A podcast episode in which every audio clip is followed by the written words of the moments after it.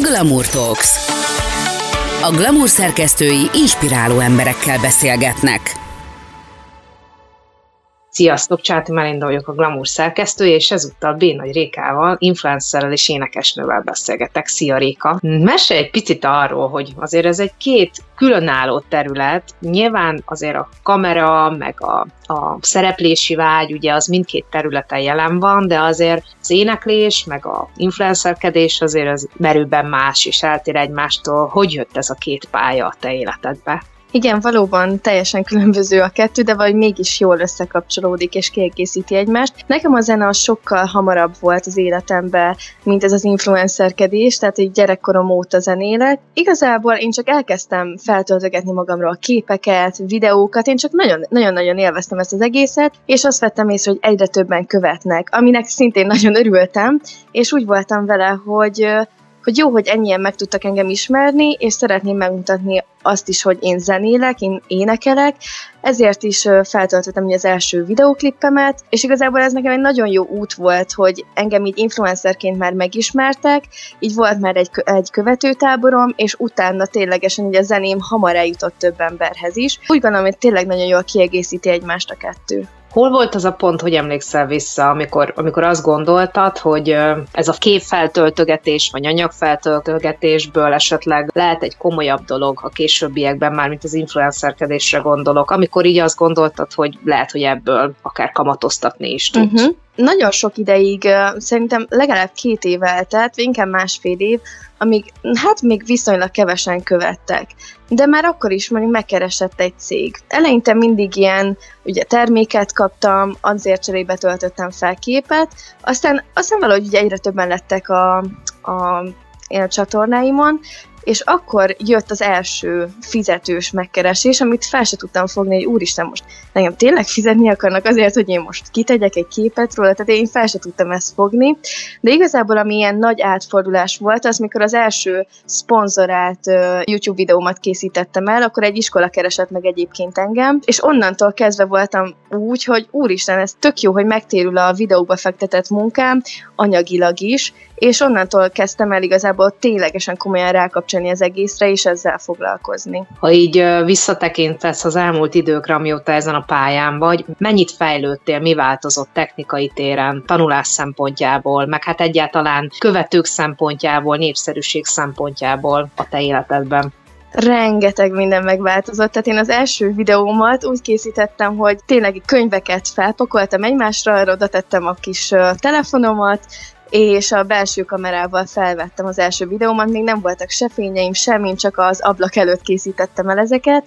Aztán utána igazából megvettem egy kamerát, egy jó laptopot, amint tudok vágni, mert eleinte csak egy tableten vágtam egyébként, Ö, nyilván vettem utána fényeket, tehát hogy így egyre jobban odafigyeltem a technikára, és nyilván hát vágásban is rengeteget kellett tanulnom. Tehát, hogy, hogy most hogyan tudok milyen effektet, hogyan kell rátenni animációt, stb. stb. És ami egyébként nagyon nagy fejlődés volt, az az, hogy hogyan kommunikálok, hogyan beszélek, mert eleinte rengetegszer fel kellett vennem egy videót, rengetegszer el kellett mondanom egy mondatot, nagyon előre megírtam egy videót, most pedig csak annyi igazából, hogy nagyjából tudom, hogy miről akarom, hogy szóljon, leülök a kamera elő, és már tudok beszélni. Tehát, hogy ez egy hatalmas fejlődés, és ehhez legalább egy olyan számomra egy két év legalább kellett, hogy így erre a szintre eljussak. Aztán igazából, hogy az életem, a követőim, ami nagyon teljesen megváltozott. Tehát eleinte én arra emlékszem, amikor már ilyen 2000-en követtek engem Instagramon, és az már egy jó dolog volt. Az elmúlt hát ilyen lassan három évben, ugye most már 175 ezeren lettünk az Instagramomon, és a YouTube csatornámon is egyik pillanatban még azt vettem észre, hogy úristen, de jó, már elértem a 6000 feliratkozót, aztán már ott vagyok, hogy ott van 147 ezer ember, és az ugye azzal is jár, hogy egyre többen felismernek engem az utcán, oda jönnek hozzám, rengeteg üzenetet kapok, tehát, hogy így teljes, teljesen felborult az életem. És mit gondolsz, mert ugye nyilván egyre több és több influencer van, akit ugye követni lehet. Minek köszönhető a te sikered? Miért vagy te sikeres ebben? Tudom, hogy mindenki ezt mondja, tényleg mindenki, az pedig az, hogy a hitelesség, és tényleg mindenki erről szokott beszélni, mert hitelesnek kell maradni, és úgy gondolom, hogy valóban ez az egyik titka. A másik az, hogy folyamatosan legyünk jelenek és aktívak legyünk ezeken a platformokon. A harmadik pedig az, hogy meg tudjunk újulni. Tehát, tehát hogy én én szerintem fél évente már tök másképp nézek ki, mint ahogy kinéztem. Mindig más a hajam, stílusomon szoktam változtatgatni, mindig történik az életemben valami olyan dolog, ami, ami egy nagy fordulat, hogy meg tudok mindig újulni, az aktuális trendeket is tudom követni, ugye azokat az aktuális trendeket magamra formálom, tehát, hogy én azt gondolom, hogy ez a három összetevő az, ami nagyon fontos. Ugye általában a követők mindig kíváncsiak egy adott uh, sztárra vagy influencerre, főleg a magánéletére vonatkozóan. Te hogyan tudod megtalálni az egyensúlyt, hogy adj is nekik ebből, de közben megtartsd magadnak a kis privát életedet? Igen, ez, ez eleinte nagyon nehéz volt, hogy én is igyekszem tényleg a legtöbb dolgot megosztani magamról, a magánéletemről, viszont, viszont vannak dolgok, amiket nyilván nem szeretne az ember, és szeretné megtartani magának. Eleinte ez nagyon nehezen ment, mert nem tudtam, hogy most mi az, amit még megoszthatok, mi az, amit már nem akarok megosztani.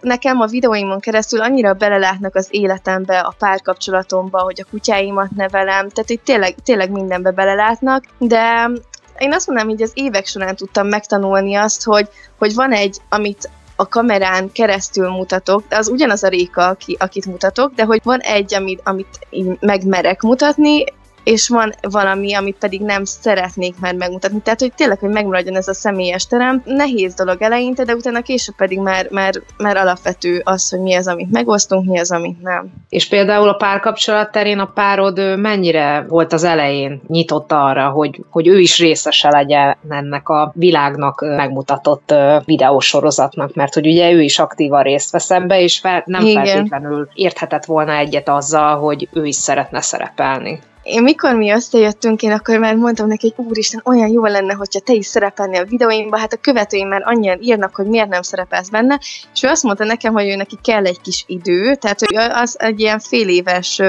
időt adott nekem, hogy utána majd szerepelne a videókban, és le is telt az a fél év, elkészített az első videót, amiben ő, ő szerepelt, és képzeld el, annyira beleszeretett az egészbe, hogy ugye azóta ő elindította a saját YouTube csatornáját is, tehát, hogy így nem tudom, annyira megtetszett neki mindig, ahogy én videóztam, hogy így beszélek, és, és ő amúgy is egyébként szeret szerepelni, úgyhogy mondta, hogy ő nagyon boldog azért, hogy én ezzel foglalkozom, és hogy ő is most már tud ezzel. Mondhatni azt, hogy egy csapatként működtök, és közösen csináljátok a különböző dolgokat, háttérmunkákat?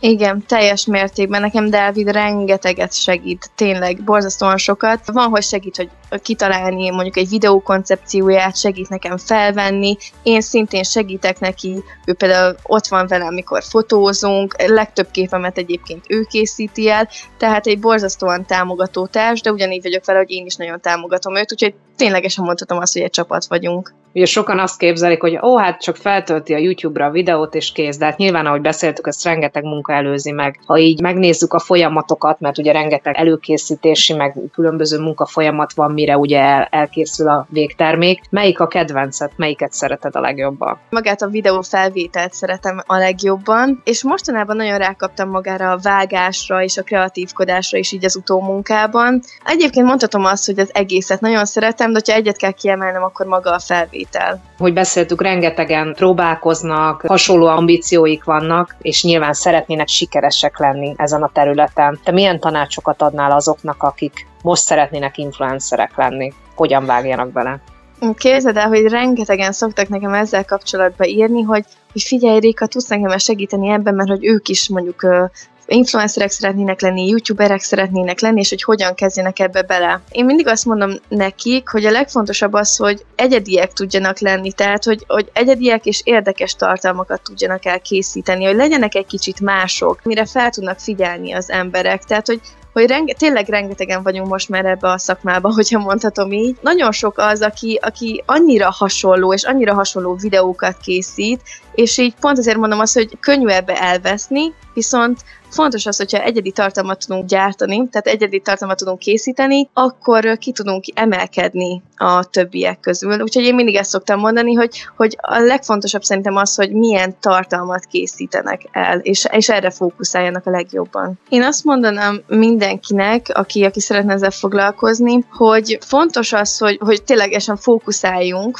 egy csatornára, vagy, vagy valamelyik platformra, de azt veszem észre, hogyha az embert minél többen követik, annál több kis szeletet szeretnének belőle, és, és én is most már megjelentem szinte tényleg majdnem az összes ilyen ö, népszerű platformon, és mindegyikre készítek tartalmat, viszont a fő kettő platformom, az az Instagram és a YouTube, azokkal foglalkozom a legtöbbet, de például most ott van a TikTok is, ami, amire szintén készítek tartalmat. Úgyhogy én azt mondanám, hogy, hogy eleinte a legfontosabb az, hogy, hogy egy valamire fókuszáljunk, és arra tényleg annyira minőségi tartalmat tudjunk készíteni, viszont utána meg nagyon jók ezek a különböző többi platform arra, hogy kiegészítsük a, a többi munkánkat. Hogyha így mérlegelni kellene, vagy százalékosítani kellene a dolgokat, akkor hogy áll, mennyire aktív az életedben az éneklés, és hol helyezkedik el az influencerkedés? A legaktívabb influencerként vagyok, ez teljesen egyértelmű, hiszen az influencerkedés akár,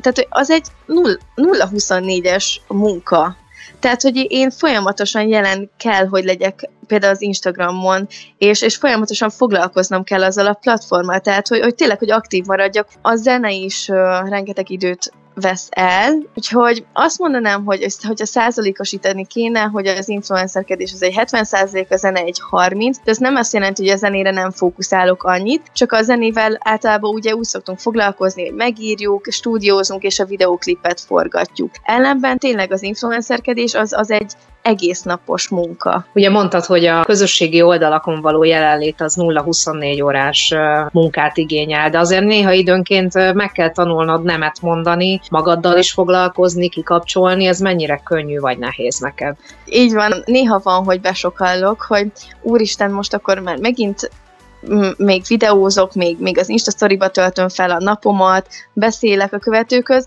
és, és el szokott jönni az a pillanat, amikor azt mondom, na, hogy most nem szeretnék, volt egy időszak, amikor nagyon-nagyon besokaltam, tehát hogy ilyen brutál módon, az, a, az egyébként a karácsonyi időszak az mindig sokkal húzósabb, és utána vezettem be azt, hogy nekem kell a héten egy nap, ez általában a vasárnap szokott lenni, amikor tényleg csak mondjuk így ketten vagyunk Dáviddal, pihenünk itthon, és olyankor nagyon kevés tartalmat osztok meg, például Instagramon vagy YouTube-on. Így oldottam meg, hogy nekem is van egy szabad napom. Nemrég ugye egy új dallal is előrukkoltál. Mesélsz egy picit erről, hogy hogy született ez a dal, és mi a üzenete? Én Lotfi készítettem ezt a dalt, nagyon szerencsés voltam, hogy a kiadónk összehozott minket, hogy készítsük el együtt ezt a dalt. Egyébként ez úgy történt, hogy Begi elküldte nekem a Minden jó című dalt, én meghallgattam, én tudtam, hogy úristen, ez abszolút én vagyok, én tudtam azonosulni a dallamvilággal, a szöveggel is, és pár nap alatt fel is énekeltem az egészet. Én nagyon meg vagyok elégedve a, végeredménnyel. Ez igazából egy elengedésről szól, amikor nagyon szerelmes vagy valakibe,